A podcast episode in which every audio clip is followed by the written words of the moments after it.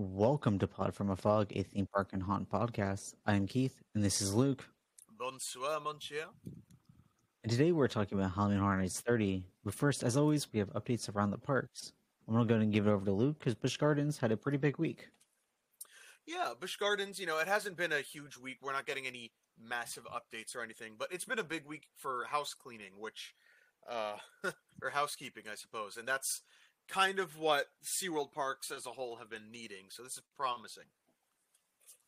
First and foremost, if you have been to Busch Gardens recently, and by recently I mean any time since 2020, um, you'll notice that Jungala, their jungle tropical Asian themed section, has been in a bit of disarray. Basically, the only things in operation right now are the Chick fil A and the tiger and orangutan exhibits by the bridge. The big Jungala play area itself has been shut down since 2020, but what was operating for a while was Wild Surge, the, I suppose, kitty drop tower of Busch Gardens, and also one of the only things operating during the thunderstorm because it was surrounded by lava rock. Uh, however, a time ago, a, a, decent bit of time ago, that I regret to say I don't know exactly when, Wild Surge ceased operation. Um, it's kind of touch and go. We assumed that maintenance would be done and it would come back, but that doesn't seem to be so.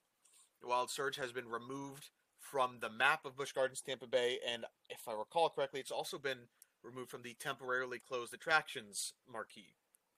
I think it has too. Um, yeah, I, I, recall seeing that on Twitter.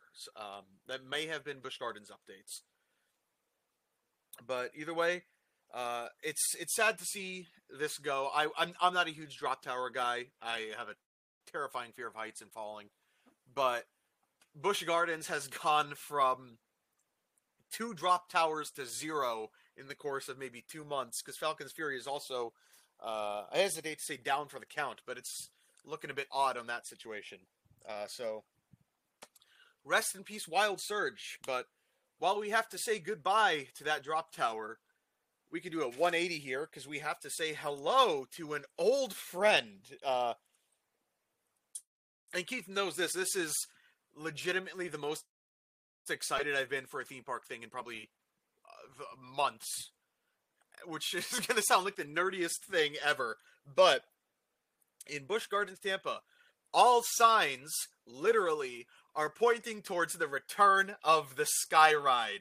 Uh, the Sky Ride, which station is right across that from Cheetah Hunt, is a bit more visible now. You can see new paint jobs on the Sky Ride uh, buckets, the seats. Uh, the previous sky blue is now getting sort of alternated with green. There's signage up uh, explaining the Sky Ride, and I think that means we're getting the Sky Ride back, which was hands down my favorite part of Busch Gardens as a kid, and I think genuinely my favorite part still if they bring it back. Uh, so I am extremely excited for this. Did you ever get to go on that, Keith? I did. Um, I threw pennies at other people while on it once. So Jesus, oh and by throw, I mean I chucked them and it hurt because oh. me and my oh. friend did it to each other on opposite skyride buckets. Um, I it but hey, I had fun for that one time. I but oh honestly, like God. I don't really remember it that well. Um, minus that, and like I can tell you adamantly where I threw them. You can you can see the area on this sky ride where we threw them from Cheetah Hunt. So like it's pretty funny to me. That, Like every time we're at Cheetah Hunt, I'm like, uh, warm fuzzy memories of throwing pennies at people. You are the reason why this ride closed. hey, no, I didn't throw it at any of the track. It was at other people. Yeah, yeah. like kids who deserve it. Exactly. They fucking try to ruin my rides. They try to oh, scream on my fucking coasters and try to like fall out of Falcon's Fury. I literally had a kid almost try to slide. He tried to slide out of the visor restraints on Falcon's Fury as uh, we're going up. What is it with Busch Gardens in this? Anytime you see someone doing something stupid on a ride, it's a SeaWorld park. It's Tampa. Yeah, it's Tampa. It's always Gardens. What is it? So there was a picture going around of someone's phone flying off them at uh, Cheetah Hunt. Yeah, and um, whoever I don't remember who posted that, but whoever did, they had to fucking remove it because I guess people got unruly because they posted that, and I'm like, but hey, they kind of deserve it. Yeah. Like, um, But I have a question about Wild Surge. Did you ever ride Wild Surge? No, I I don't like falling. Dude, it was like the quickest ride of your life. It's like 20 seconds and Yeah. you're over. I just And I, I can't get on a it- step stool without having a panic attack. You know. You got speed. It's weird. Yeah. Um, But uh, yeah, wild. I, I it's weird. Like Jungala, that that whole thing is just useless now. They've got this sitting there. You can't even walk in. You know. nope. Uh, you can't even sit down at the eating area around the orangutans either. Um, No. that's all blocked off, which is It's basically like- you can only see them from the bridge. Yeah, uh, or that like observatory area um is right there. You can go to. Um, the Serengeti Flyer has a new lighting package. Um, when it opened, it We was just, just, nerding about this. Yeah. When when it opened, it was just um white like spotlights shining at the ba- base light upwards. Now they've colored the spotlights. It looks like, or added a complete new lighting package where it's purple and green lights shining on it. Um, I think it looks way better. Um, really good. I, I I think one of the the um the few downsides of Busch or its pitfalls, I suppose, is that as much as I love Busch Gardens at night, it just does not look as pretty as SeaWorld does at night. SeaWorld goes all in with lighting. Busch Gardens like the the big stuff has lighting, but the rest of it kind of just feels like it's there, you know, like maybe you'll get a nice little low red light. But Yeah, I think the best lighting package at Busch Gardens is Iron Gwazi. Iron Yeah. Gwazi is gorgeous at night, and I think it's only the front half of the ride. I think the back half is very uh, uncolored still, and it's but that's fine to me. Like I want to be in that pitch black after that drop. Um, another big thing that I I saw we saw a little bit of um there was human testers um yes, riding yes. Falcon's Fury. Um, that's a good sign. Hopefully that ride comes back, so then we get one drop tower. I know that one was a little touch and go for a while. Like there was, I I've, I saw some rumors there. People were saying like Falcon's Fury is gone. You know, Yeah, I, I mean, I think it, the company that made it, I think they said that that ride is like really advanced, and if it can't get off the ground, like type thing, like if they cannot get it safely working, they they literally have said that they would have to scrap it, which to me would just add a lot more space. Maybe give us a Dark coaster. Ride, Dark Ride. I mean, Dark Ride in the middle of the lane doesn't work that well, but Just Dark- expand the lane, the lane. We've you've already talked about how you want that whole thing gone. I, I do knock it all down. Yeah, Name it Timbuktu with the number two. Timbuktu. Welcome, Timbuktu, Electric Boogaloo. exactly. Yeah, but, Um, uh, yeah, just a lot of we've got. It's a lot of uh, housekeeping for Busch. Quality of is nice life. see quality of life, which Busch kind of needed a little bit of refresher. Like it's always been good, well, good maintenance around the park. You never really see anywhere completely filthy, but it's good to see like on the ride end things kind of being taken care of. You know? Yeah, hopefully we get to see like a lot of good Yeah. updates coming Like, from Busch, even- especially Busch. Especially like Busch. SeaWorld seems to get a lot lately, and Busch has got nothing. Yeah, it's especially because uh, um, I've heard like intermittently they've had the water back on at Cheetah Hunt, for example. So Yeah, it's nice to see that they're bringing things back. They're doing things at Busch. honestly, that Uh, is the best part of the ride. Especially, I'm just Skyride is my beloved. I th- I I will.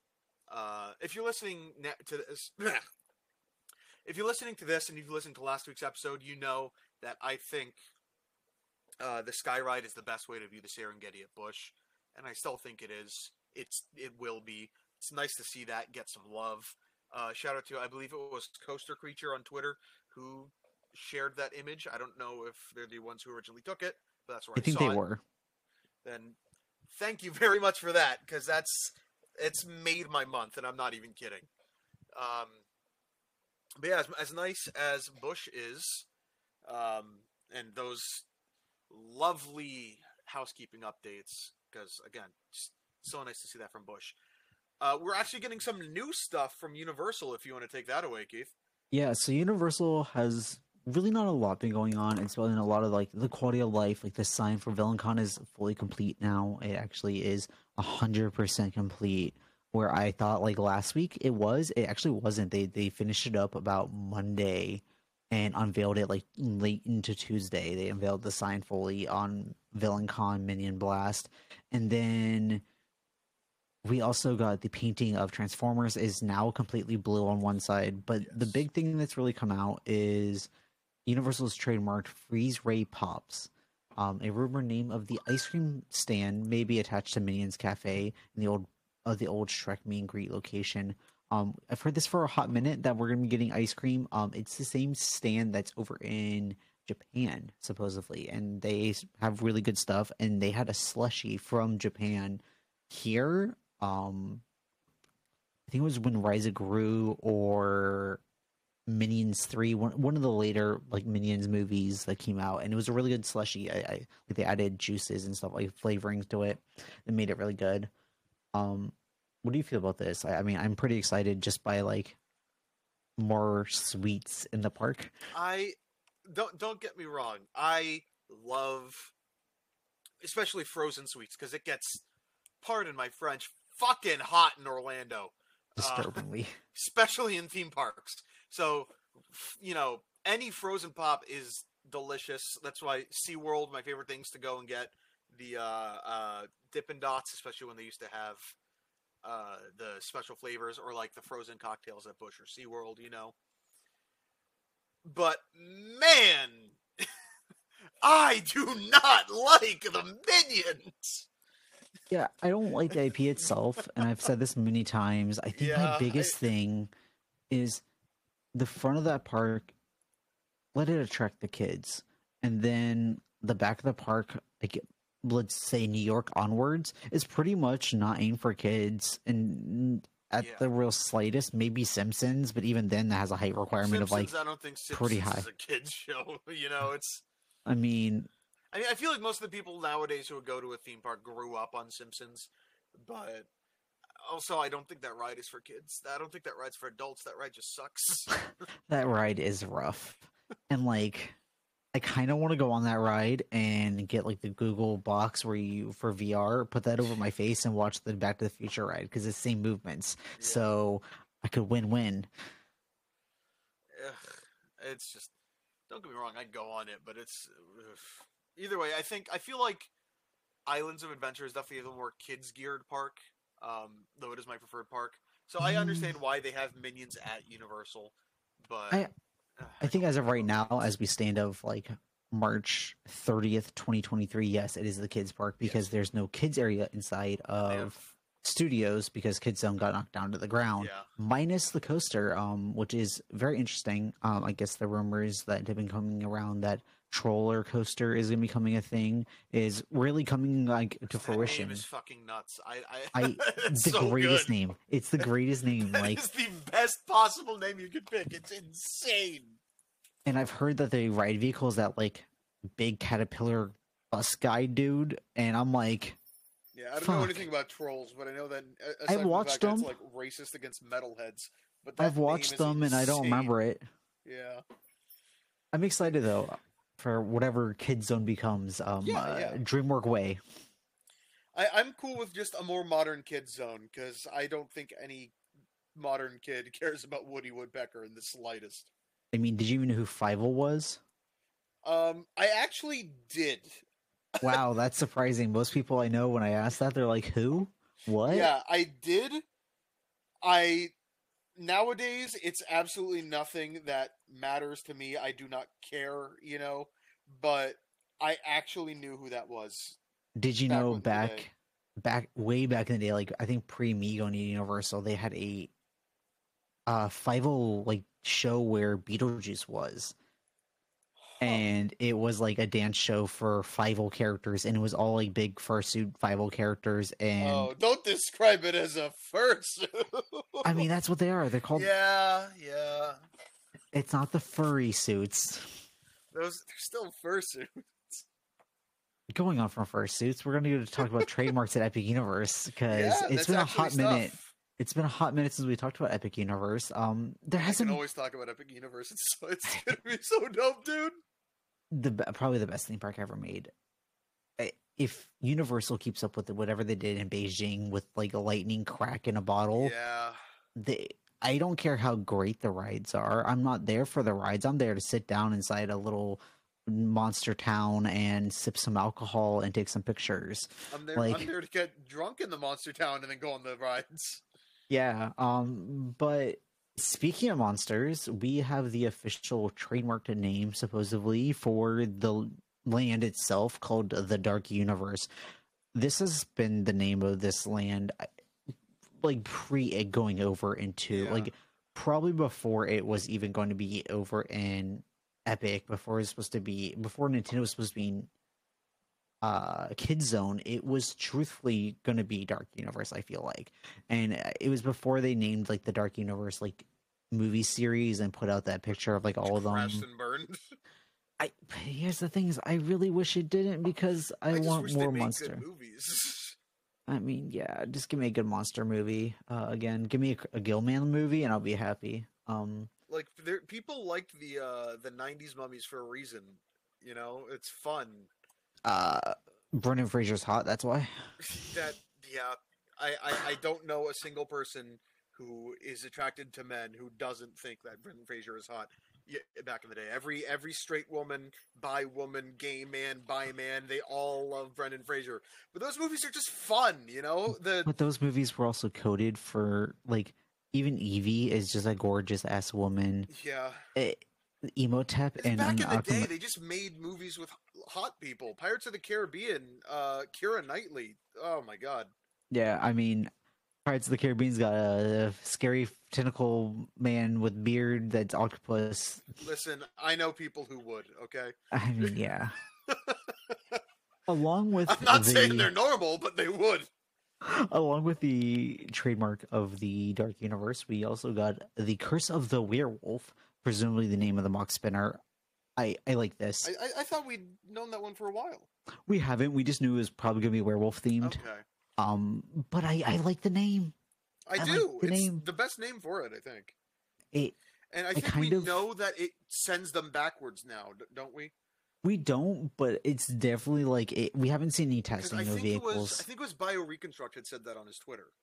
Uh, Bio said that there's a launch. It was Amusement Insider made a POV like mock up, and Okay. usually he's pretty right, or they are. Amusement Insider, but it truthfully was like a full on like slingshot Yeah.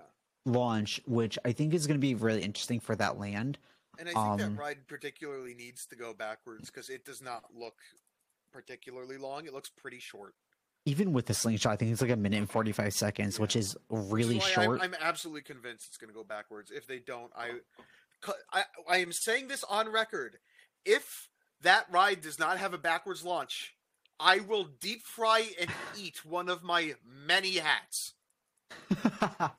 I will. I have one hat from Universal. I have a Jurassic Park hat. Uh, I will deep fry and eat that. okay, I will hold you to that. Please make this go backwards. I do not want to eat a hat.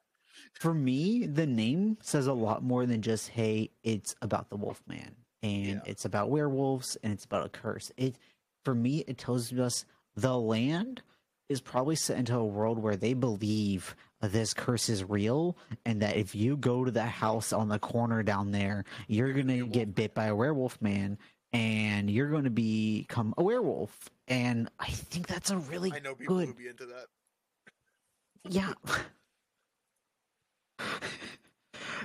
but like that's a really good like from a name standpoint, it sets up a story to me. And Yeah, that's yeah. good enough. And the next one for monsters is the Oak and Star Tavern. I have heard that it's going to be the bar, and I've heard that it's going to be the quick star, quick service restaurant.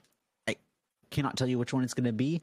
I honestly would prefer to be the quick service restaurant since the bar is set inside the Frankenstein windmill.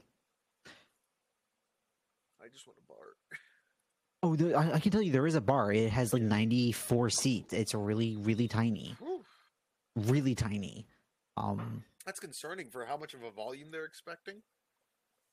yeah, I'm going to ride the like Maybe I'll get a bar, a drink somewhere else, not in this land. Oh no no no! You want to get your stuff here because I feel like we're gonna get custom beers or something Yeah. along the line. I, I just I feel it, man. I feel we're gonna get something really custom for this land. Like I feel like this is gonna have the best cocktails. I'm sorry.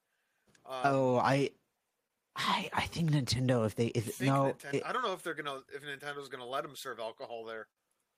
That's true. They're not serving alcohol over in maybe dragons. Dragons could have like mead. Dragons would be cool. I, I I would expect mead there, but I feel like cocktail wise, you know, uh, Monsters is gonna take the uh, the cake there.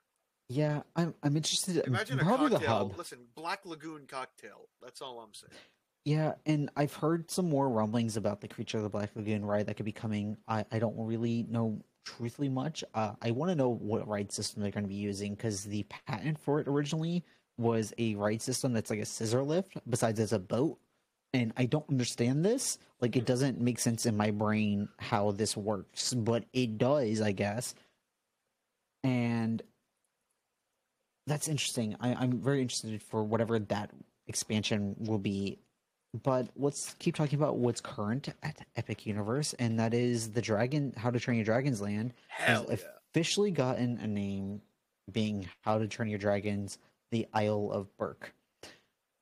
Kind of given. I don't know what else to expect there. You know. I honestly expected them to drop the How to Train Your Dragons. It is called the Yeah. Isle of Book Berk, um, but this is a fine name. I think it, It's- it it tells you exactly. And this was not traded by Universal uh, exclusively. It was trade by trademarked by DreamWorks. So we kind of know it's almost like, yeah, this is it. But we pretty much have every major attraction named. We have the stage show, which is Yeah. going to be called uh, the Untrainable Dragon. Wonder where the they got that stage- from. The stage show over in Beijing is called Untrainable. Therefore, I they just threw dragon at the end of it. Cool. Hiccup's wing gliders. I think it's most likely going to be called the flat, the Skyfly Flat Ride. But I've also heard that could be the coaster's name. I don't think it is though. I think Yeah. that's the flat ride. It, it really feels like wing gliders, and most of the Skyflies are wing gliders. Um, they opened one in uh, America finally. It's in a mall. Uh, and I'm excited. I I want to kind I've of make seen one video of it where everyone on there was looking like going normally, and there was one kid just doing Spinning. barrel rolls. Yeah, losing Yeah, and- mind. Good for him. I there's a record set in Fantasia Land for a guy to do 120 times in one like turnover rate of the ride. Whew, Jesus. And I'm like, I'll beat that. I'm gonna go 121. Oh my! Good luck with that. There is a water ride uh, that has been rumored that the water shooter is gonna be called Fyre Drill, With a Y. spelled F Y R E. I I I I like don't it. know if that's a reference to anything in How to Train Your Dragon. I haven't seen it enough recently. I haven't read. I don't think it is. I I watched the movie not that long, like the first one not that long I ago, think we can and rewatch it. They're genuinely great movies. oh, they're they're fantastic. But I really don't know what it could be. Um, I assume it's just a quirky way to spell fire. I don't Yeah. know what else it could be. There is a lot of theming going around this area right now in co- construction, uh, rock work. They're starting to build the boats that's supposed to take up the lagoon, and like there's That a I sheep. excited for. I, dude, it's gonna look gorgeous. The next ride is gonna be called uh, Dragon Racers Rally. This is gonna be probably the Intamin Dark ride, uh, our Intamin coaster. I think that's it. Yeah. It feels super spot on. I'm really excited about it. Um, that has almost completed a complete circuit. I think that is. I think uh, when I, believe last so, saw, yeah. it was like one track piece off of complete circuit, which is big, big. and that's that's gonna. Listen, it's Intamin. We know that coaster is gonna be good. It's gonna be low to the ground, fast fun like Hagrid's. I think it's gonna go. Hagrid's, Most think of it's- Cheetah Hunt. Yeah, I think it's going a little slower than Hagrid's, but that's fine. I, I if you're low to the ground, you're going under the lagoon. I I'm here. Um, next up is the hub area. The hub area has two. Those being Starfall Racers and the Constellation Carousel, along with some of the restaurants. But these they trademarked a lot of names and put them underneath restaurants, so I can't really tie them to hub restaurants Yeah. exactly. The one I can is Moon Pies. That is going to be the pizza place, probably. Yeah, because everything else in the hub is celestial themed. I Yeah, assume exactly. gonna be- It fits too well. Moon pie. Come on. Yeah, in uh, uh Atlantia, Atlantia. I I think it's going to be the water restaurant, but because it's elemental themed. Makes sense. But I don't know. In Zephyr Market, it sounds like a restaurant place. That's what Zephyr's Alicia Air. Is. that Zephyr Market, yeah, exactly. And Alicia Stella says that's going to be the like um food court restaurant. Cool. Yeah, I, I don't really know more much. Um, the Starfall Racers I really like, and Constellation Carousel kind of spells it out. Yeah, Starfall Racers is. I don't know why. I just. I don't know what it is about that name, but something about it hits. I really It- like that name. It's short and succinct, and it's not a half a paragraph long like Hagrid's Magical Creatures Motorbike it's not- Adventure. It's not tied into any IP, so it doesn't need to be long. It's, Exactly. It just it, it's its own thing, which I really like. You but know? even like most of like fire gel that's two words um dragon racers rally it, it just says what you're writing it doesn't Yeah. it's not like i'm sitting here looking at a paragraph and i like that with like six different trademarks. Hagrid's trademark, Fantastic Creatures trademark, Adventure trademark. It's Starfall Racers trademark. yep super easy um dude this hub area is coming along day by day and the more I started seeing like rock work getting put in, I'm like, why do we have rock work at the front of the park? I honestly, it looks like they're gonna have waterfalls because there's water piping in Oh, front I of it. So. and Oh, it looks like you're gonna dope. walk up like through the big archway scan in and you walk up and it's just gonna be the big like glass building that's like the water restaurant and waterfalls cascading down into the area you're in. And supposedly this area is called the celestial gardens. Fucking excellent. I Yeah. love that name. That is really good. Uh, fun fact, dear listener, this is not an Epic Universe episode. We just like talking about Epic Universe. no it is not. Uh, it is a halloween horror nights episode. Not 32 but 30 um but before we get there i did want to just mention the last little bit of the names.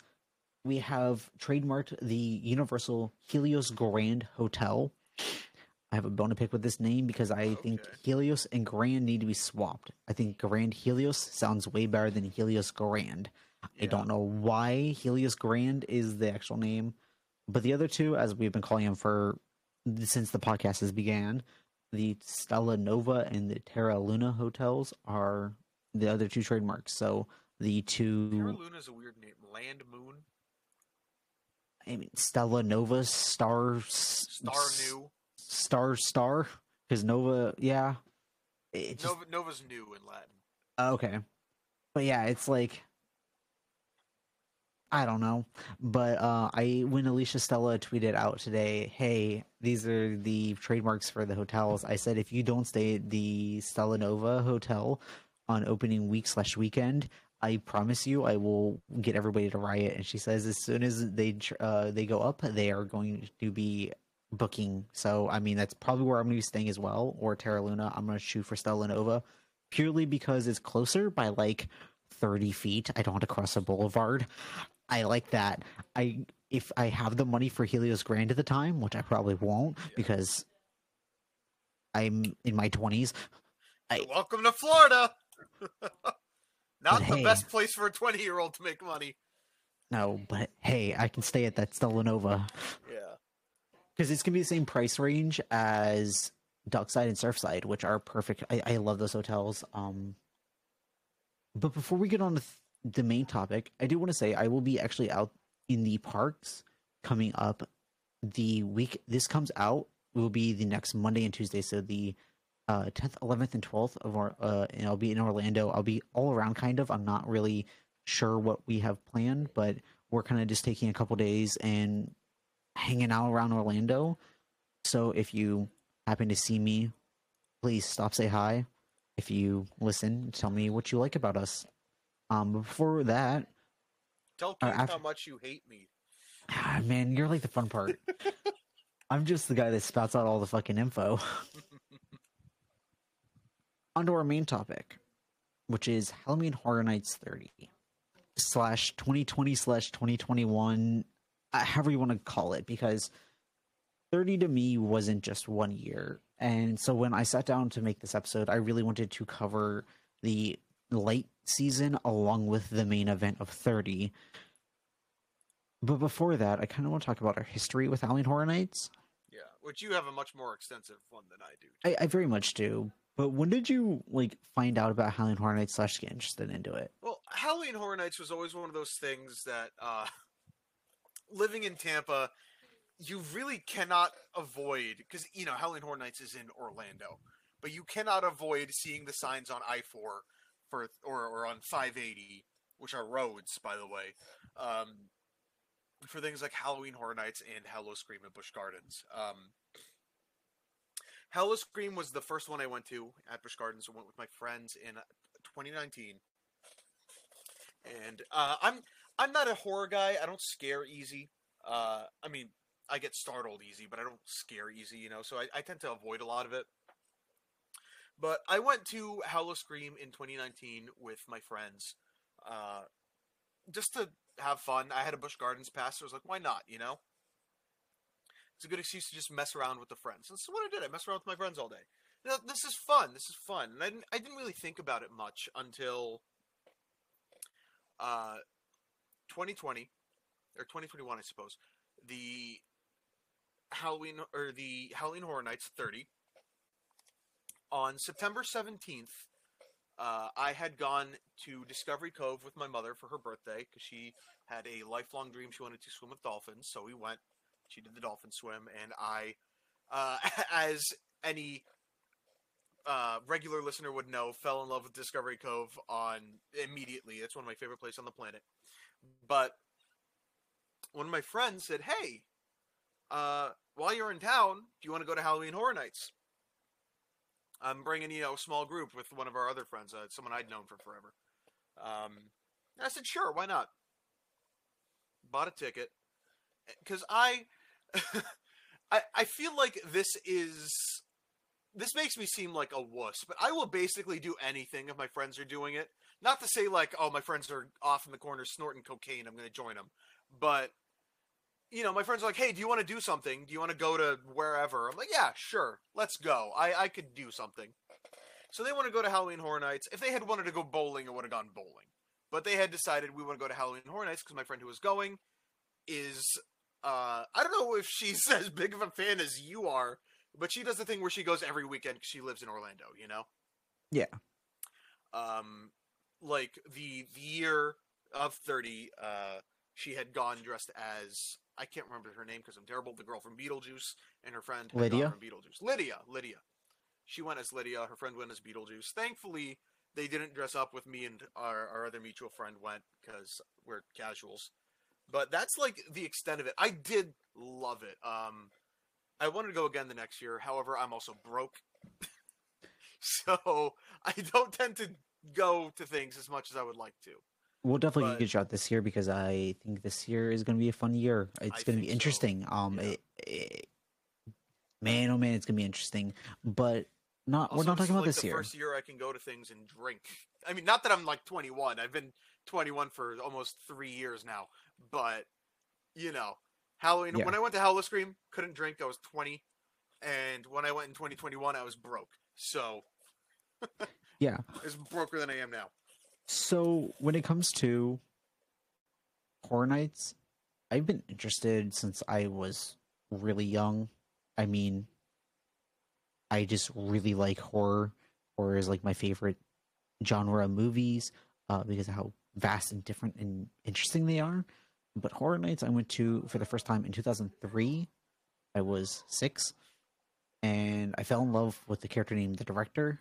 Literally behind me is a painting of him uh, that you could buy during Horror Nights 30 at the tribute store, and then I basically have not missed a year since. I think it's my favorite event. Um, I cannot tell you enough how much I adore it, and it kind of shaped me as a person. I kind of grew with it, and it kind of helped set up a mood of, oh, I can look forward to something every year, and it's not ever going to be the same, and that just really it's refreshing.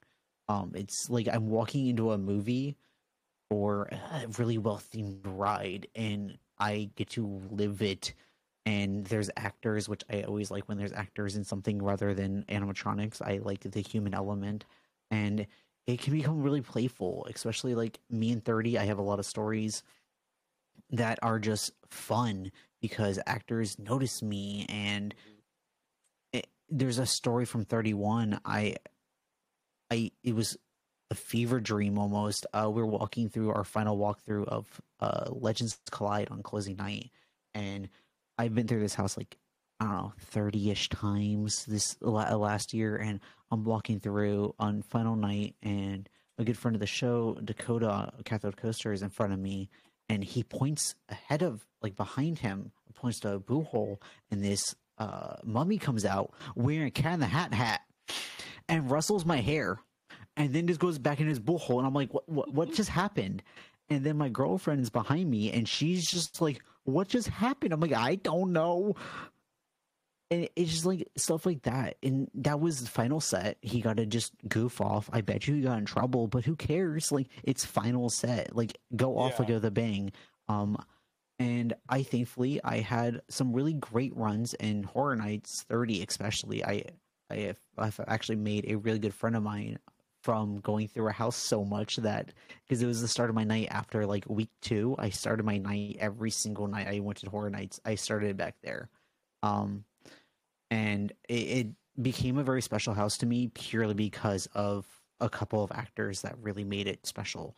And that little bit like a fact that yeah the house wasn't fantastic but i hold it in higher regard because of the actors. And one connection. scene yeah exactly and it feels so unique and so i i wish i started the year before i wish i started in 2002 with the caretaker because I feel like he's a much cooler icon than the director, but the director will always have my heart. I think he is a uh, very interesting character that I hope that they develop on more one day because he's got interesting background, which we'll be covering. I think each icon individually at one point or another because it's something I like to dive into because it's lore of a horror of of a theme park event and that's just cool that a theme park event has so much rich horror uh, lore that they yeah.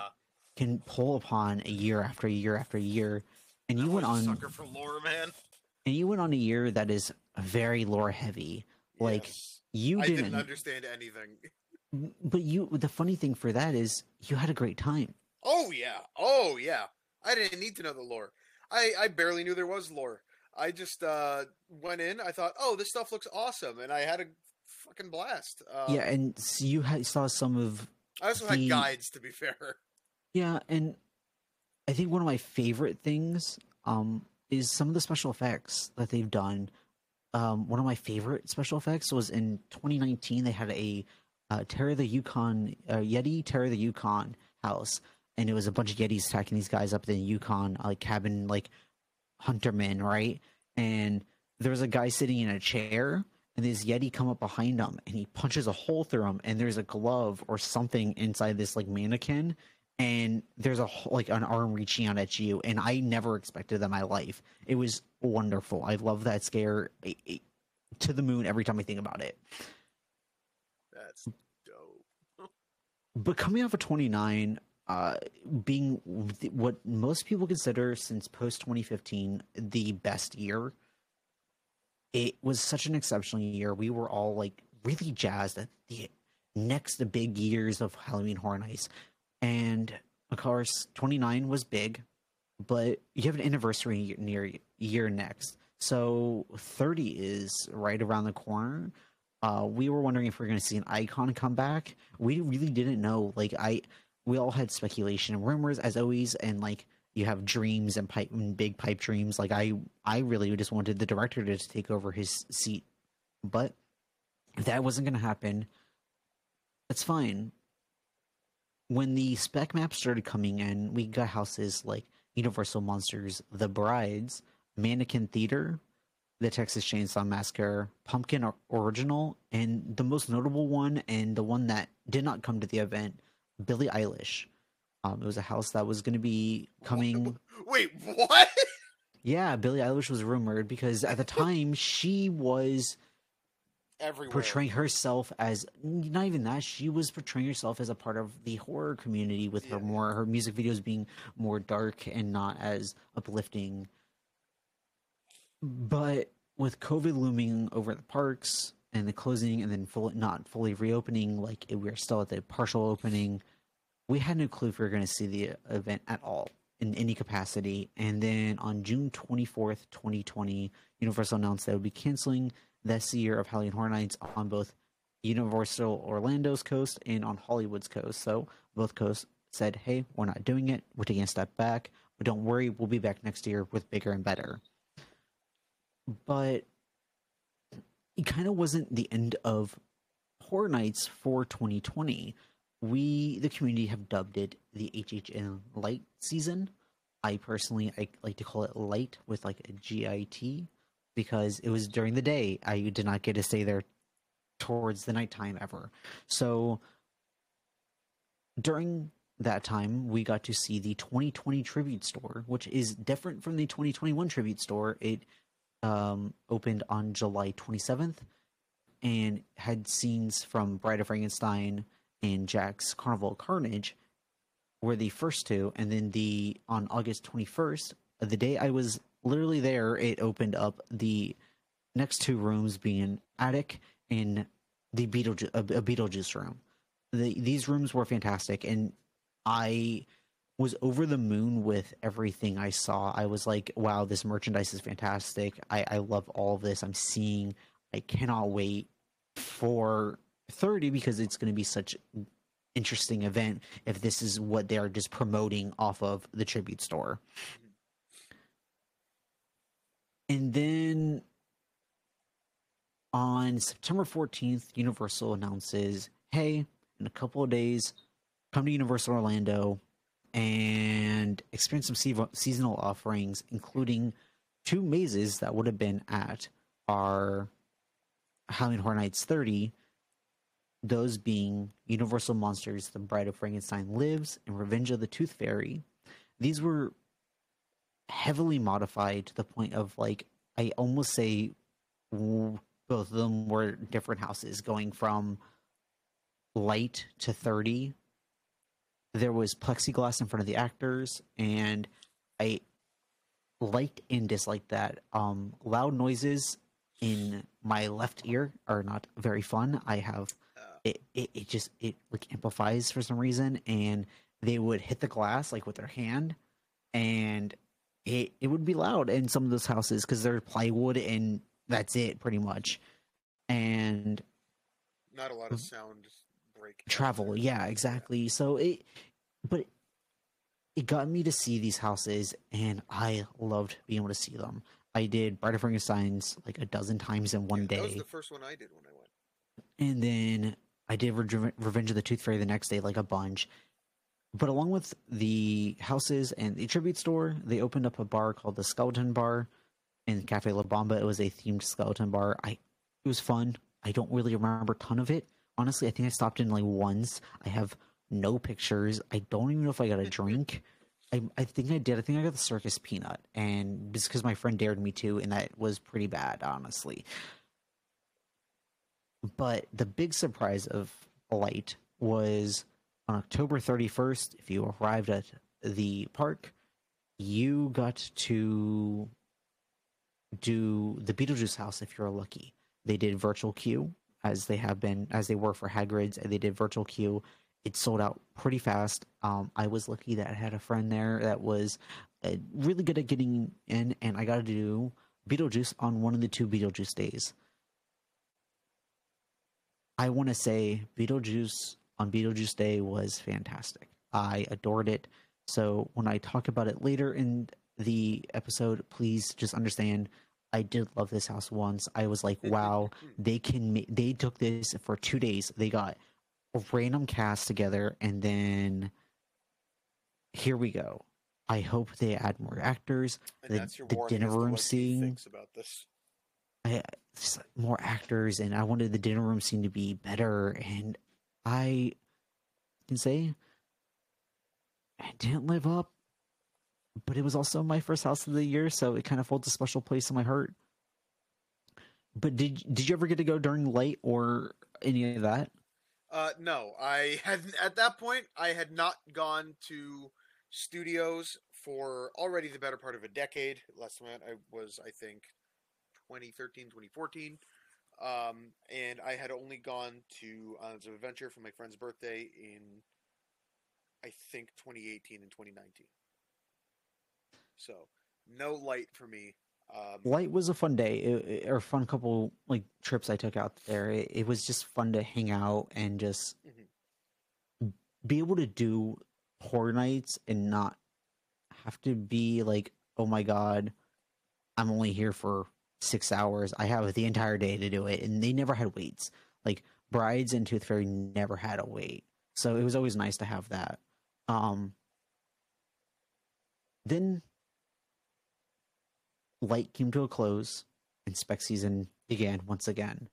Did we know if the lineup was going to stay the same? Did we know for losing the two houses we saw because they were making room? We didn't know. And I think that was kind of fun. But then spec maps started coming out. And the spec maps pretty much were like, hey, uh, everything's the same minus Billie Eilish is Creep Show we dropped Billie Eilish, which she openly has said that she was changing her image, so she was not going to be a part of Halloween Horror Nights, which basically confirmed, hey, she was coming during 2020. which was like peak popularity for Billie Eilish. By the Oh, way. and I Uh, agree. If anyone has not is not familiar with pop music, uh, you could not escape Billie Eilish in 2020. But what's crazy is, uh, we on Twitter, I I don't have the pictures anymore, but we've seen like cutouts that they would have used inside the houses, and like some of this art looked really cool. Um, I wish we got to see it. Honestly, they had there supposedly they had a scene where it was a person dressed like Billie above you with her like like really fleshy, inky, gooey uh bat wings that she has in one of her music videos, kind of like above you coming down at you, and I'm like, oh, that would have been cool. But sadly, Billie was not to be. So that left the Shark House in an open state of like flux where we really had no clue what it might be. And it ended up on the third, uh, on 3.0 spec map. It was just called Legendary. And it was the legendary truth symbol in the O, in the, no, in one of the letters. And I was like, cool, we're getting something legendary truth. That's going to be awesome. These scare zones, though, those were in changing, I think, almost constantly until we got the dates and or the the full announcements. Which going down the announcement line on March fifth, Beetlejuice announced he'll be coming back to the event, along with the tagline "Never Go Alone." On June seventeenth, Jack the Clown announced that he will be returning as this year's icon. On July eighth, the Haunting and Hill House was announced. On July 15th, Universal Monsters: The Bride of Frankenstein Lives and Texas Chainsaw Massacre were announced on eight on the same day.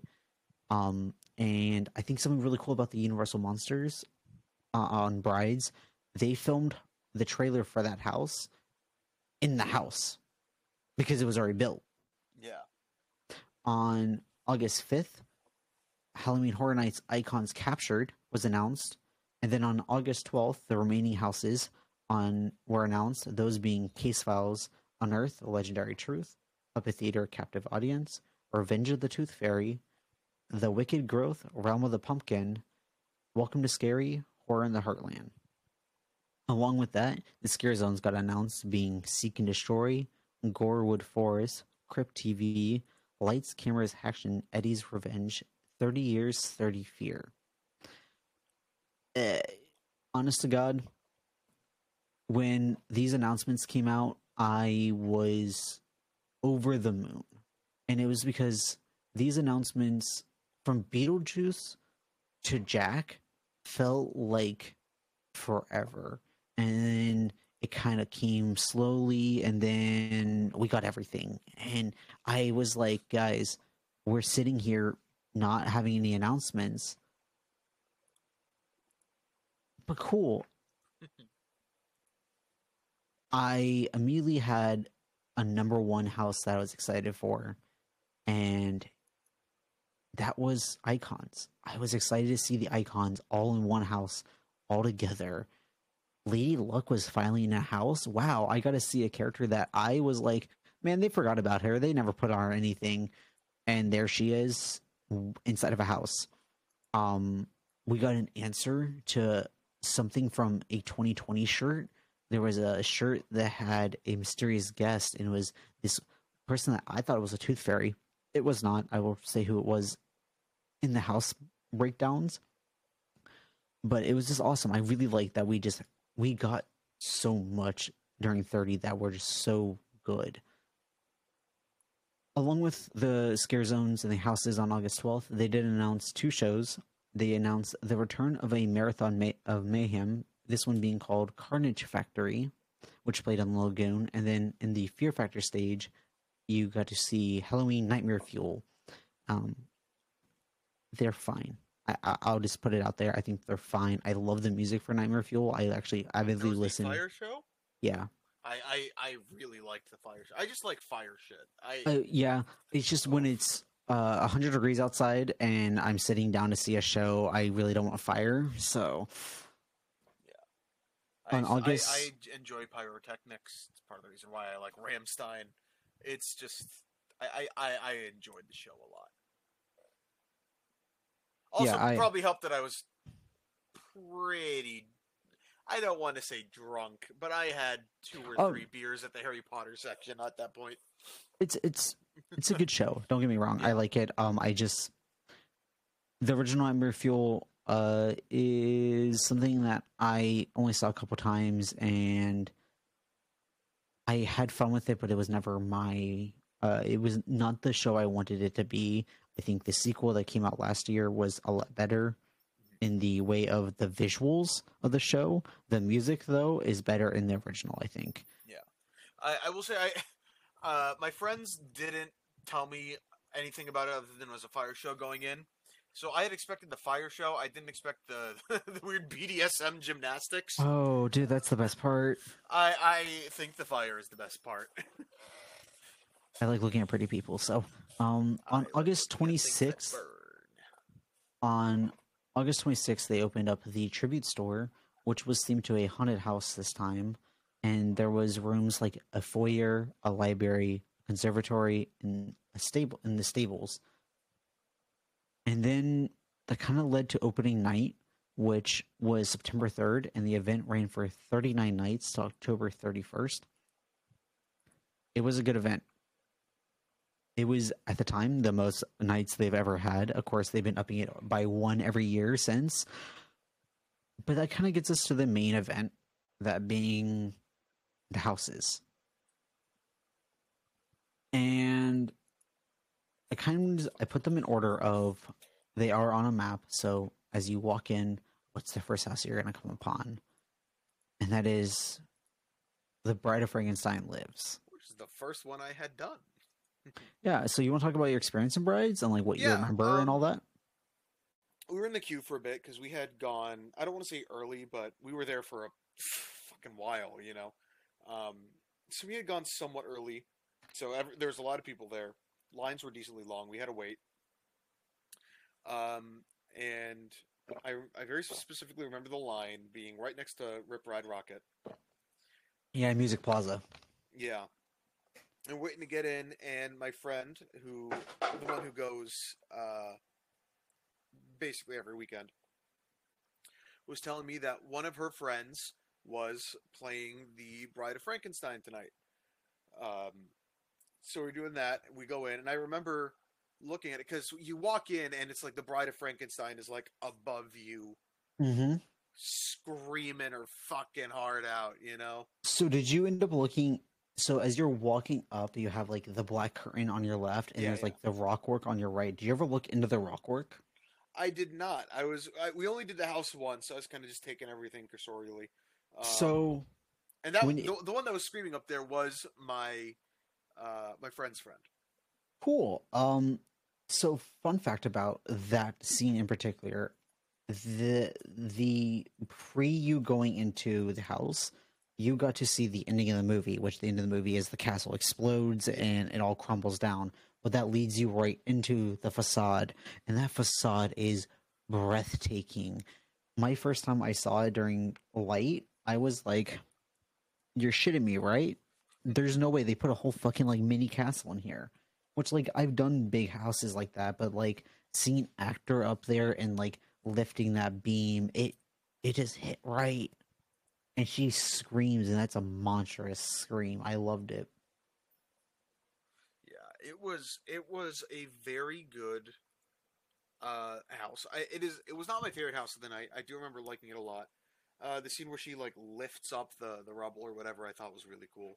That's the, the facade. I really like. Um, it's called. Uh, I think it's called the torture pin scene. It's where the vampires in the stockade and there's lightning and she's shaking. That that scene's just beautiful. And in that scene, there's a few things that are like reminiscence of like, hey, the bride killed people. By killed means she went and tried to figure out how to get Frankenstein alive before going to the vampires.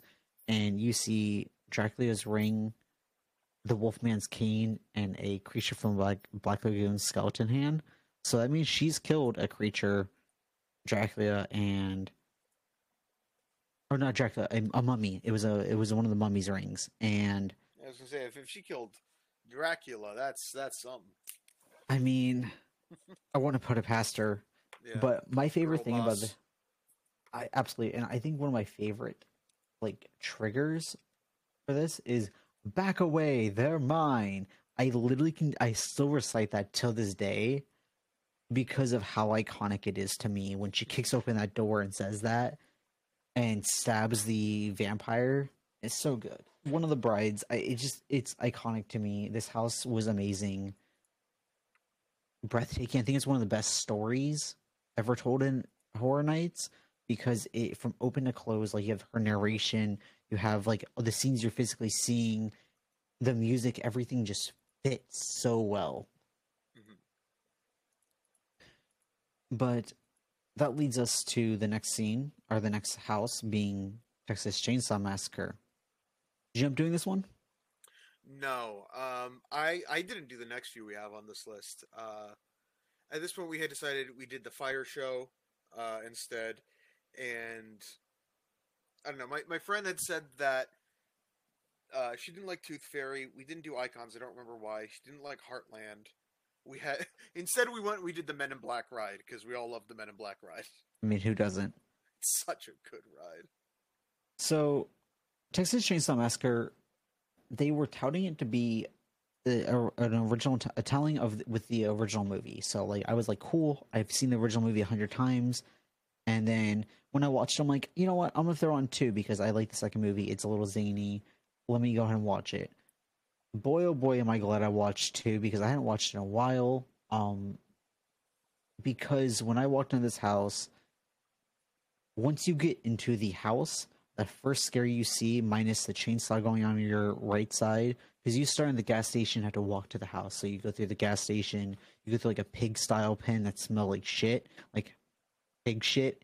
Um, it was great. There's some pig head scares, so like they had actors with puppets and the pig heads moved. It was great. I loved the pig pig pen scene. But once you got into the house, there's a door on your left that opens up, and it's Chop Top, his uh cousin, brother, I don't remember which one it is, and it's the guy with the metal plate in his head. He was in Vietnam, and he just a little peace sign, and I was like, I turned to my friend I said, Jimmy, that's not fucking Chop Top, right? Like I, I just imagined something. He goes, I think that was Chop Top. I'm like, hold up, I got to go through this again because it was we did Wait, stay is this the scream. same Jimmy we both went to high school with?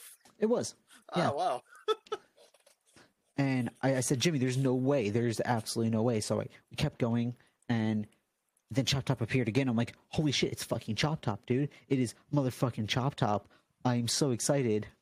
And I I think I lived off the Chop Top high the rest of the season because every time I walked through, I was like, I'm here for Chop Top and Chop Top only. Show I don't care. top.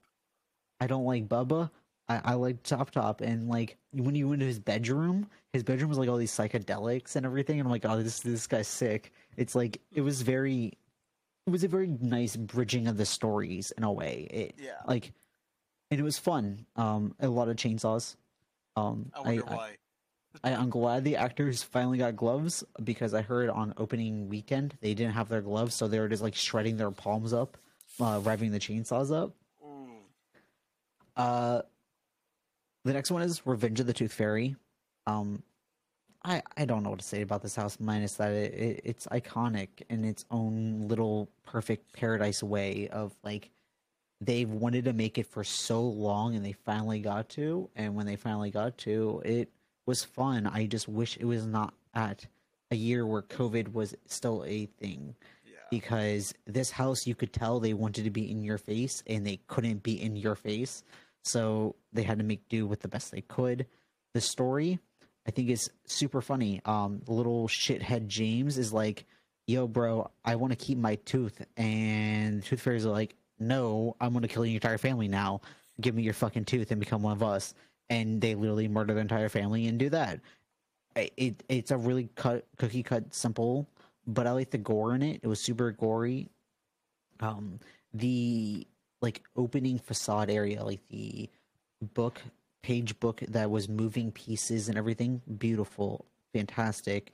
The audio that played where it told you like hey james westthorne is this little bitch that fucking wouldn't give up his tooth. Loved it it was fantastic Yeah. it's not my favorite house at all of this event i think it's because i saw it so much during light though uh halloween horror nights used to it. Exactly. Halloween Horror Nights icons captured. Um, I have a lantern. Like Fear's lantern is sitting on my desk because of how much I love the icons. It is wonderful and I love them. And stepping foot inside of the lantern was a dream I finally got to do. And I remember the first time I went through this, it was after I was on opening night and it was pouring down rain all of opening night and I was it was freezing going to this soundstage and I truly forgot about that the fact I was freezing cold and that I was literally here walking into the lantern. And the first scene is the caretaker is here and your time is now. And you hear shears click. And i had the biggest smile from beginning to end every time i walked through this house. You got to see everybody the director chance lady luck storyteller. And not only do they make them interesting and talk about like hey in the in fear's scene the people wearing the t-shirts those were the shirts from the year that fear was around. Um, then you have the year when director when you're walking up into his room it's the bathtub and in the person inside the bathtub is wearing his t-shirt or his shirt from his year. It's like he's killing his own people from their years and i love that about them.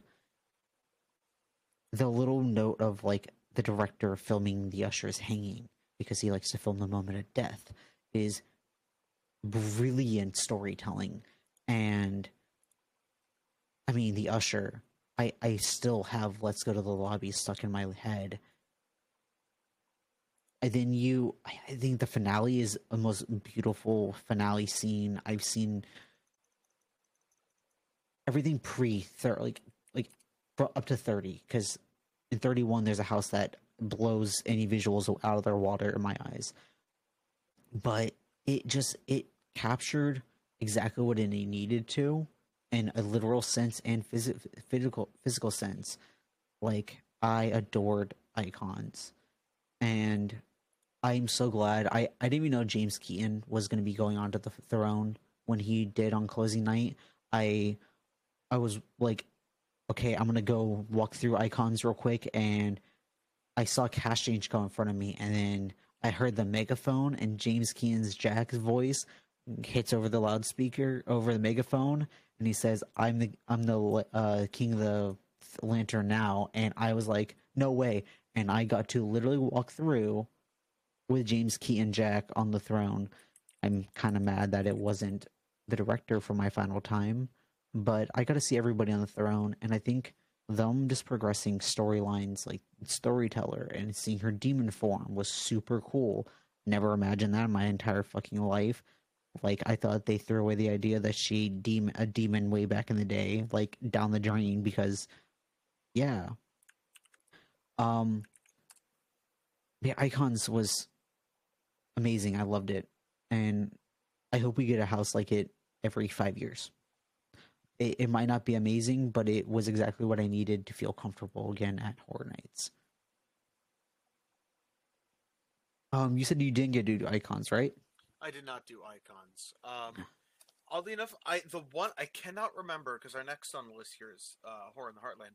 I cannot remember if I did that one. Um, I, I know what it is. I'm looking up photos now. I cannot remember if I did this one because it, it does, and I remember marking at the time. It it felt very similar to um, Motel Hell at Howl-O-Scream, I can see that. and I I, I I I remember remarking on that. I just I cannot remember if I had gone through this one. Huh? Funny. But yeah, uh, welcome to Scary Horror in the Heartland. Um, this house was homecoming to a T. Um, it was my third house of the of opening night, and I am so glad it was because I got to do it to a point where I was like, okay, I did Beetlejuice right away. Like it was Beetlejuice was what my my friend Jimmy wanted to do right away, and then he was like, let's go do puppet theater. Well, we were part of the poor unfortunate souls where we couldn't leave puppet theater because it was flooded down there Oh, in boy. the at the tents. But when the flooding finally went away, they're like, "Hey, you can go do Scary." So we went and did Scary, and I am glad we did because walking in and seeing the shulkers, and then seeing the vampires from Hive, and then seeing Dead and the Wyandotte State, I was like, I'm back in like my childhood in a weird way. And then the crazy thing happened is we went into the schoolhouse and I see Cindy and my smile goes wide and then I realize oh, it's HR Blood and Guts. Awesome. I love Mr. HR Blood and Guts. And then he says is I am HR Blood and Guts and I was like awesome. I loved you. I loved your trigger and you're great. I hate your mask. I wish you were disappointed on face person, but I understand why we're not. And then we walk into meeting meets. And Jimmy turns around to see me sobbing my eyes out because Samuel Meats hit the trigger at the right moment and I went to that meat locker and I was gone. The rest of the house I was like I don't care. That was the highlight of the entire year for me. It truthfully wasn't, but at that, at that time, it could have been. It it was it was a homecoming every time I went. It was home in a weird way. Um a demented home, but it was home. Uh next up is Wicked Growth, Realm of the Pumpkin. This one I definitely did. Yeah, what did you think about it? Oh, I loved it. Um, uh, just I don't know the theming of it. I just adored. Halloween. Um, Halloween. It just it, it was it felt like yes, this is a this is a Halloween house about Halloween. You know, um, walking up, seeing all the the, the pumpkins were, with all the little faces on them were delightful. Little Um, Boo. Little Boo. I, my friend had actually pointed out that one.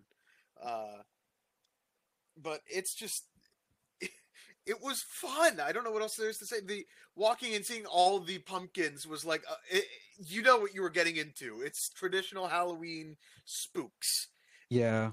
and you walk in, and the the theming is insane. Just it looks like like you walk in, and it's uh, I think this one was in a tent, if I recall Yeah, it was tent two. tent yeah and it looks like they stuffed whole ass buildings in this tent. I mean, they practically did. practically Um, did yeah but it like it looks like more than it is. They they f- flesh out this whole town or whatever it is excellently. Uh, you got your little your your pumpkin beasts you got these weird little goblin looking dudes. It's it's halloween man.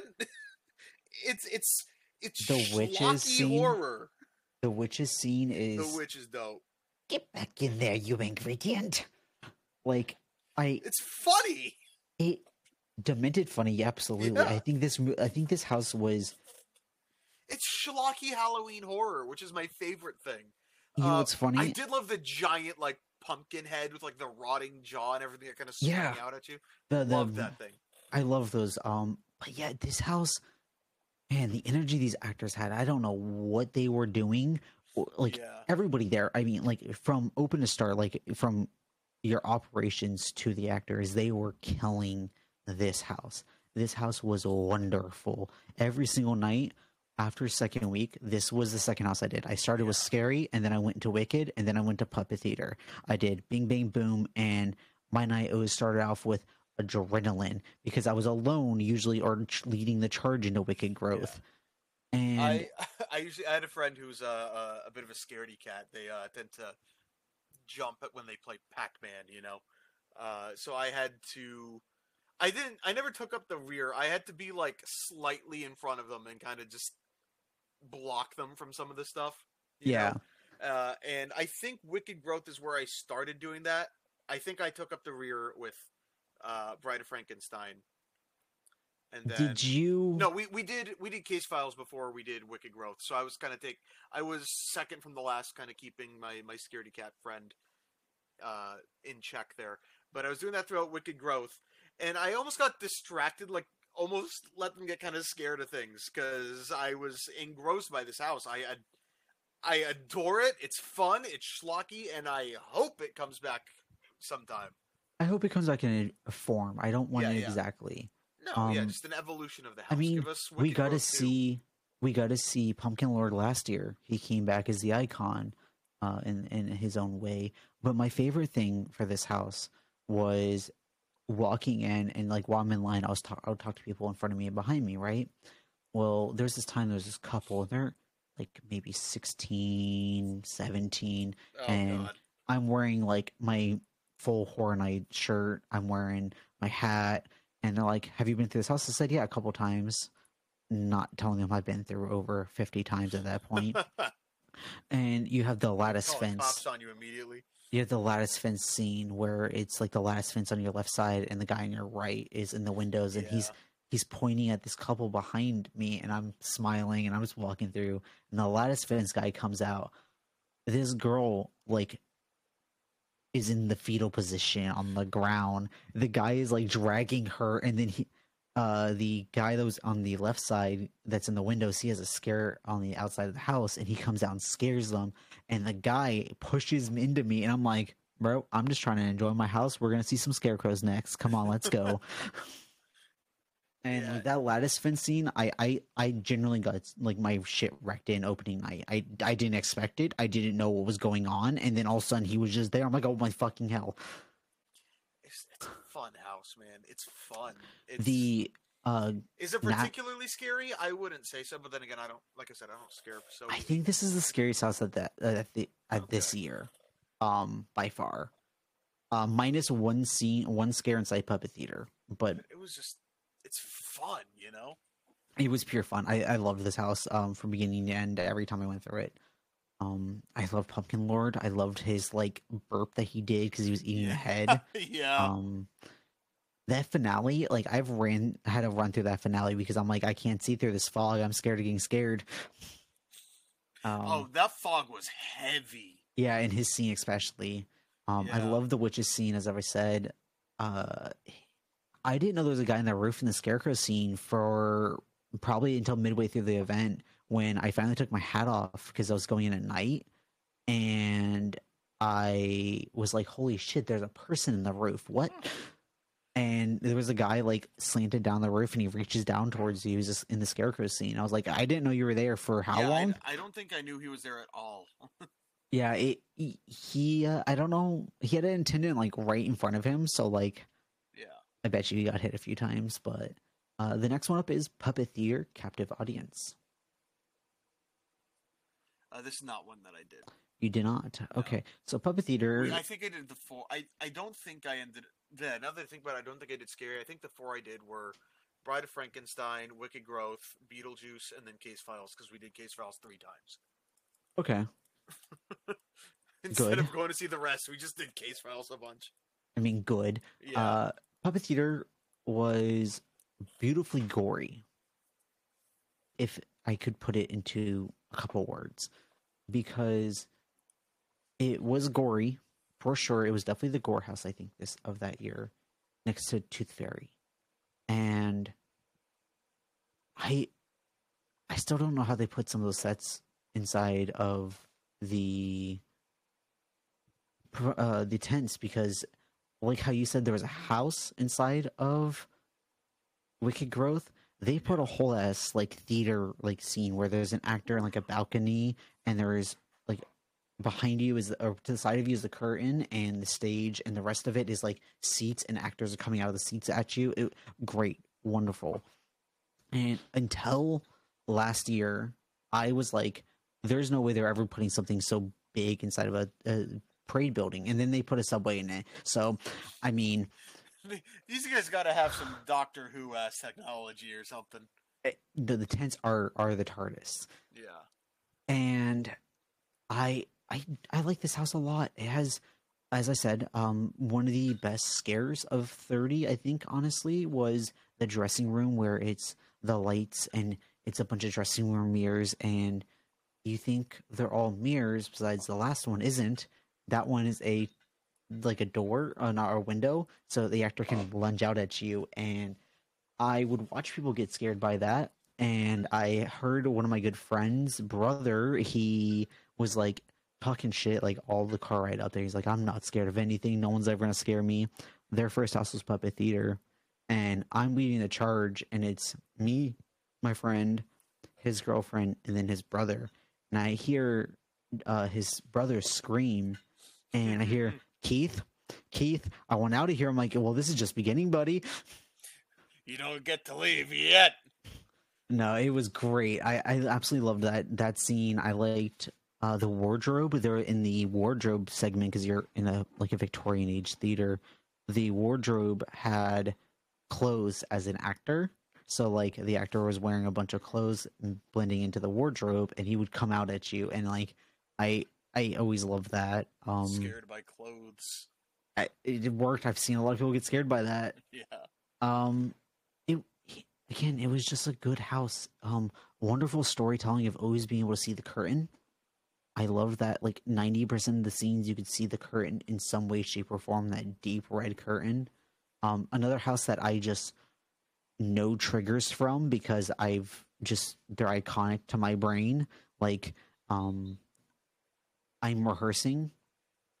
I, I- I just hear it in my head all the time, and like it's insane that there's some some triggers that just last with you forever and it's just i think it's a solid house um the haunting of hill house i honestly don't have much to say it's the haunting of hill house like the Yeah. netflix tv show I've heard. I Um, heard the house wasn't good. That's why we didn't uh, go. I think. I think this was the one we decided to go on Men in Black instead. so it's a fine house. I personally i love the show too much and i think they did the show dirty. I think the facade is one of the most beautiful and immaculate facades out there because it was hill house. But the problem with it is the house as a whole they said you would not be seeing the characters in their press release. Well the first thing you do is see one of two characters and i'm like oh i don't like that I didn't want to see the characters. I just wanted to experience Hill House attacking me, all the ghosts attacking me, the bent neck lady, Yeah. the tall man, and all the other ghosts that are inhabiting Hill House. Uh, Beetlejuice. Beetlejuice. Beetlejuice Beetlejuice. is a house now. that Eh, I wish Michael Keaton.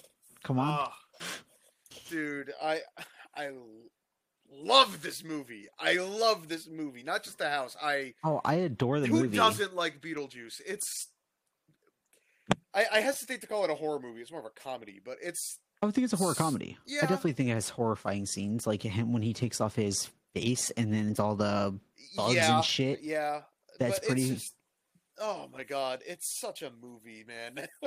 It's fun. yeah. And I wish I could say this house was fun. Mhm. I, I liked it, um, but that's just because I I mean going less from a you know Horror Nights perspective and more from a uh, just a guy who likes Beetlejuice. I liked the way that it portrayed the the stuff from the movie.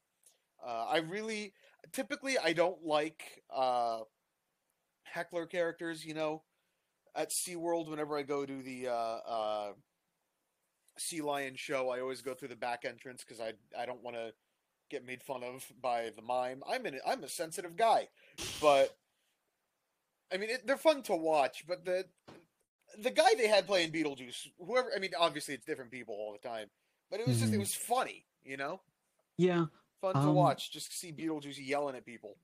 Um, he can definitely be good and bad. I've had times Yeah. where he was uh, not so stellar, and sometimes where he was great. I, I it truthfully depend. Um, Yeah. Unlike somebody in Case Files who was also Mike, who I think was always spot on. I absolutely adored them, open to start every time I ever saw them.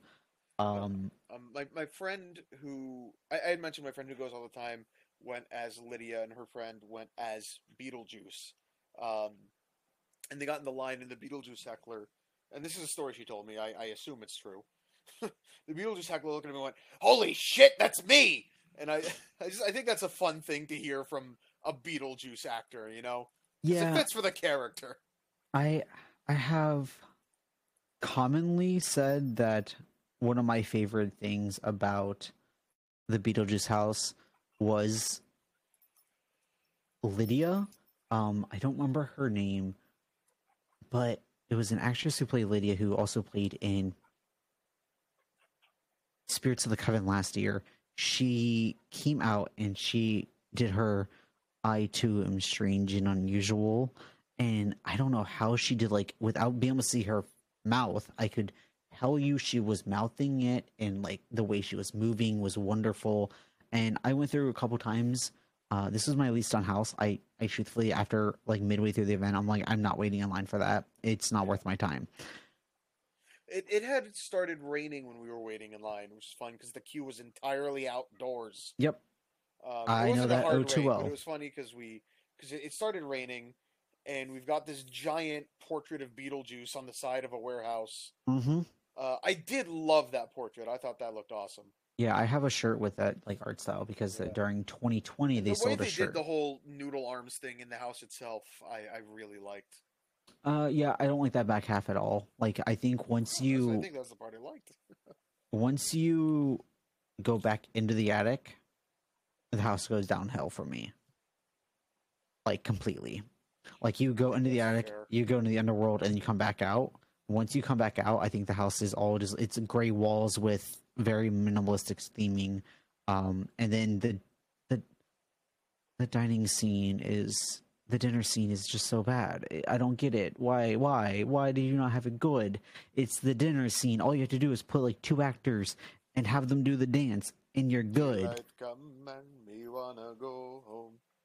But no, they couldn't do that. But it was always fun seeing people dance to that scene. I'll say that much. I, I don't think the one time I went, eh, you know, people were always grooving going through that part. Yeah, definitely. Um, onto I think one of the most amazing houses ever made. Um, Case Files Ah, yes. Unearthed. the Legendary one that I did it three times rather than go through the other houses. Dude, it's so good. It was so good. Um, Um, this house speaks for itself, man. Like I don't even know if there's anything we can say to do it justice. It was awesome. I bet you I could tell you something you never knew about it. Uh, let's see if you haven't told me about it already. Oh, I don't really talk about that often. So, uh, the time clock where you walk in, it has like it's like um something six o'clock. Um, oh, October twenty fifth or Mhm. thirty first or whatever, six o'clock. It was the opening night of or like opening time for Halloween Horror Nights on the opening night of the original Halloween Horror Nights on Friday nights. Oh shit! And then the final scene, you go in and it's midnight at that same time. That is the closing time for that Halloween Horror Nights. So therefore, technically, Tim, Tim Foyle, the motherfucker, caused Halloween Horror Nights to exist. Like that in my in my head canon, he opened, he messed with the totems and then caused Horror Nights to exist. And that's what like I love about Case Files is it really just told such a great story in every way, shape, or form. Yeah, I'm also just a sucker for like detective aesthetics. The know? Noir detectives, yeah. Um, do you have a favorite scene? The one that stuck with me was the one with like the the guy with like the lights coming out of his face. Oh, that's that's the final the finale scene. Uh, yeah, Yeah. that's tinfoil. Yeah. So, yeah, I I love. I like the whole thing. I like the one with the actor with coming out like shooting something and then saying like we need to go or whatever it was. Yeah. Um, I like that a lot, but the scene with the guy with the fucking lights coming out of his face really stuck with me. I thought that was awesome. so I have And then the bar or the scene with the, the singer was always the Kitty Cat Club is Yeah, yeah. amazing. Um, I I don't know if there's enough for me to say I love every scene, but I love every scene. Every scene ties to a Legion of Horror, so that was my little nerdness. I was like, "Oh my god, that's a creature that's from the, ner- the Legion of Horror." Oh my god, their totem is the fucking totems from the Legion of Horror. And then, of course, you get to see Boris Schuster, the one good guy that Halloween Horror Nights has ever had in lore. And I thought we would never see him again because technically he disappeared fighting Bloody Mary. And who knows if we'll ever see him again. I got to see him again, though. And that's what mattered to me to the point where, like, I got to physically just interact with these Borises so much. And I this house means more to me than I think any house ever will. It's wonderful. And my personal favorite scene will always be Boris's office when he comes around the uh, the corner and shoots the ghoul and says, "You brought the ugly, and I'm bringing the lead."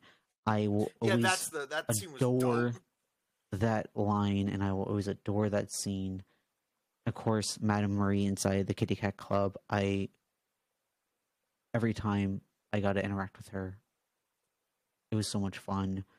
Um, and I closed this one out with a, a group of friends of mine, and I was handed by one of the mannequins. I was handed a small plastic spider, and I was um, ugly crying to say the least through my final time and it got to the point where I got to the end of the basement scene with the creatures and one of them said, "Hey, stop. Turn around and hug me." And I went, "What?" And then like I was like, "Okay." And I got to hug the big yeti creature and I was sitting there sobbing into this costume. And I'm like, I'm sorry. He goes, dude, you're fine. I'm gonna miss you. And I'm like, dude, I'm gonna miss everybody here. And I just generally case files has hit a point in my life where it means more to me than more than just a house. It was connected me back with the community because I got away from being with the community of Halloween Horror Nights and I got to meet um Cryptoguts, Sterling, um, and my friend Jordan and more Erica, who did amazing job last year scare acting, and Case Files really became the root of my love for Horror Nights again. And I think without Case Files, I would not love Horror Nights as much as I do now still, because it really did reset my time of like, yeah, there's some shitty people in this community, but there's some really shining stars, and well, they they damn well are here. Just you have to look and find your weird nerd friends, and that felt really good to me. Um, and there's one other area of the of the event that made me feel that way. Um, but that's inside the zones. So let's go ahead and go to the zones, I guess. Yeah, frankly, I don't, I don't remember much of the zones. Oh, one, I don't blame you for really not remembering them because they're pretty forgettable as scare zones go. I think two of them kind of stand out in my brain, but it's because it's one the I two. really like, which I'll touch on that when we get there. But uh, yeah, But, the rest uh, of them I do not remember at all. 30 years, 30 fears. If Beetlejuice did not get proposed to inside the zone and I was not a guest walking by going, "Hey, is that Beetlejuice?" I probably would tell you I and it wasn't against Case Files queue. I probably would forget this this existed. Um, this is a zone I probably spent the least amount of time into, while also spending the most amount of time in because I spent time in it while in queue for case files. Yeah. I it were like wa- doing my circle because I would walk. Uh, I would leave case files, and if that area was open, I would double back through that way. If not, I would have to walk all the, all the way through Haction. But I there's times where I did case files. Uh, I did it seventy times in one night. So uh, I, I did case files a lot.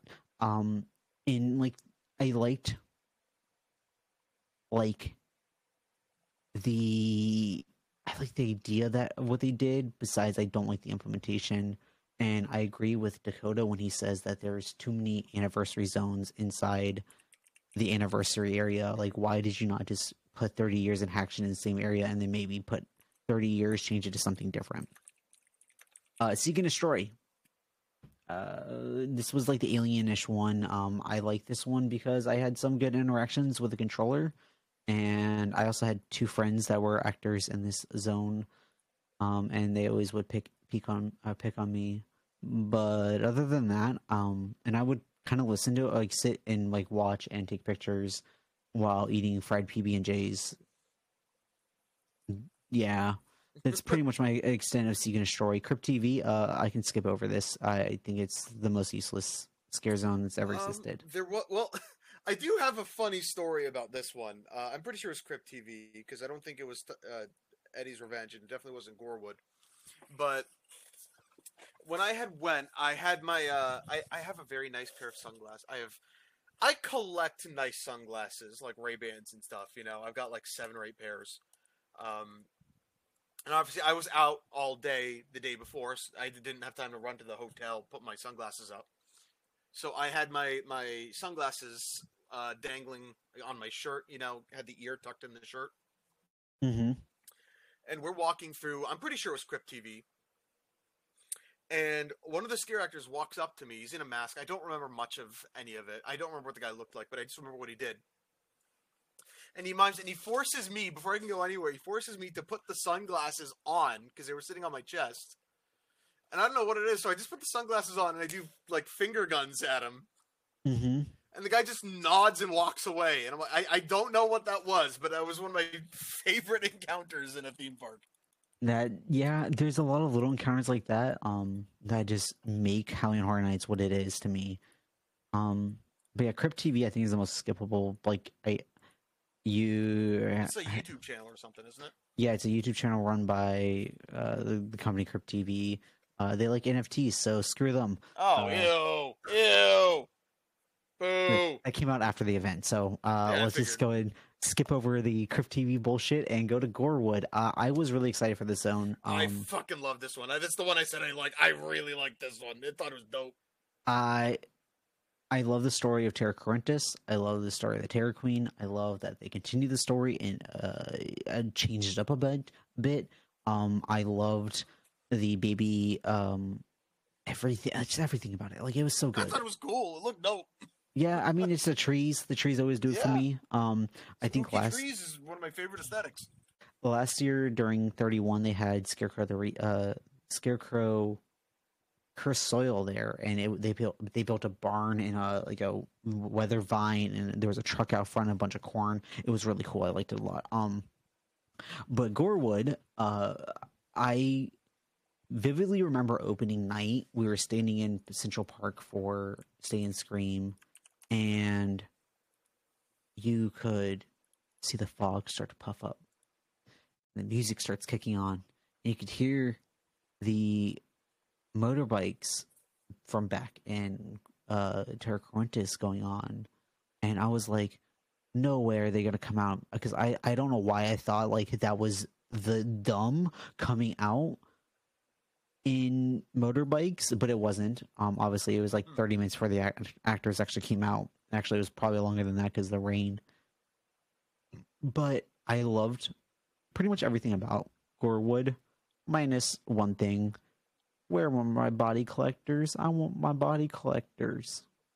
They were so cool. and we just didn't get them because they're part of Terra Quintus, and why did we not get them? But other than Cowardice. that, um, other than that, I liked Gorewood a lot. Um, I liked that Mouth was dying every single like 15 minutes because Terra Queen is a bad bitch and deserves no man. um, but on the Light Skimmers action, my favorite scare zone by far of this year. This is the one right Um, at the entrance, right? Uh, if you were to enter and not go straight, yes. Yes, yes, yes. Like enter and take a right into Hollywood. Yes, it's in the Hollywood zone. Um, I had Eddie. Eddie's a good boy. He just wants to make a horror movie. He was making a horror movie. I was happy for him. Um, but I liked seeing my vamp ca- uh, characters again. I liked seeing the Dead Man, Dead Man's Wharf characters again. I liked seeing Invasion and Shrieks and Foons. yeah, so it's kind of and the Chainsaw people. of Halloween Horror Nights. Yeah, it's a bunch of a bunch of characters that I liked to see again, and I felt very um at home, and like I really did hang out here very often. Um, this was my home zone for thirty. I tend to pick Hollywood as my home zone because there's a lot more benches to sit down and less people. Um, but yeah, I I generally just adored the zone. Um, the slowed down Hollywood music, mind chilling still. Um, I, I do think that this is a wonderful zone, and honestly, I miss it more and more every kind of like time I think about it. I'm like, man, I really do wish I could just sit down and watch the Treeks and Foons and Eddie's goons just walk around and scare people, and then Jack would come up on stage. I love seeing Jack on stage. Um, 30 was a fun year, but I I wanted to do this um, as a posterity sake because my list has changed a little bit.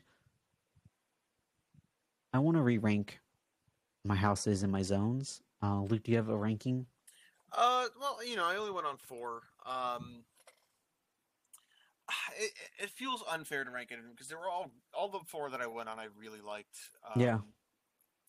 But just case files. All I can say is case files stood head and shoulders above the rest. That case files was awesome.